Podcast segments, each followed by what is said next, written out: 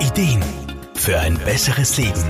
Der Wohlfühl- und Gesundheitsratgeber. Melisse stammt ursprünglich aus dem östlichen Mittelmeergebiet, ist aber auch in unseren Gärten aufgrund ihrer Vielseitigkeit eines der beliebtesten Kräuter.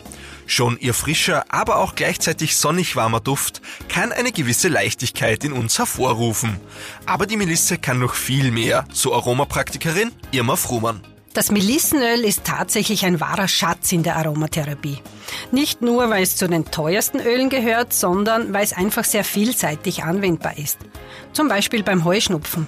Ein bis zwei Tropfen in den Handflächen verreiben und durch die Nase einatmen, das bringt schon eine schnelle und tolle Erleichterung. Durch ihre antivirale Wirkung wird die Melisse auch gern und erfolgreich bei Lippenherpes eingesetzt. Aber auch bei Wetterfühligkeit, nervös bedingter Migräne und Kopfschmerzen zeigt dieses Öl seine Wirkung. Ich schätze natürlich auch die Wirkung der Melisse auf die Psyche. Schon im Mittelalter hat man sie Herzenströster genannt. Sie wird ja auch dem Herzchakra zugeordnet.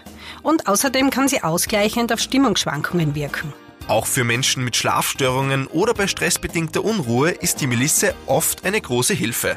Und so ist es nicht verwunderlich, dass die nervenberuhigende Wirkung sogar wissenschaftlich anerkannt ist. Irma Frumann? Vor allem in der Badewanne ist sie sehr gut anwendbar. Da reichen schon ein paar Tropfen, emulgiert mit einem fetten Öl oder Schlagsahne und schon hat man einen tollen beruhigenden Badezusatz.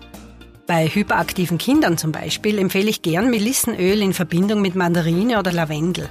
Man muss halt schon darauf achten, dass man nur mit echtem 100% naturreinen Melissenöl auch eine dementsprechende Wirkung erzielt. Daher ist beim Kauf wie bei allen Ölen auch hier auf gute Qualität zu achten. Obwohl vielseitig und eher mild, kann auch die Melisse Nebenwirkungen zeigen. Bei Unsicherheit ist eine Beratung durch gut ausgebildete Aromapraktikerinnen daher empfehlenswert. Und natürlich müssen körperliche Beschwerden immer vorher mit dem Arzt abgeklärt werden. Markus Kropatsch, Serviceredaktion. Der Wohlfühl- und Gesundheitsratgeber. Jede Woche neu